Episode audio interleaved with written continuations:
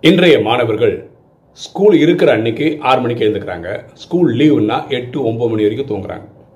அதே மாதிரி வேலைக்கு போகிறவங்க வேலைக்கு போகிற நாட்களில் சீக்கிரம் எழுந்துக்கிறாங்க. லீவுனா லேட்டாக எழுந்துக்கிறாங்க.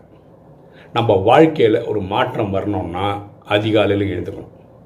நாலு மணிக்கே எழுந்துக்கணும். நீங்கள் கேட்கலாம் நாலு மணிக்கு எழுந்து என்ன பண்ணணும் அப்படின்னு கேட்கலாம்.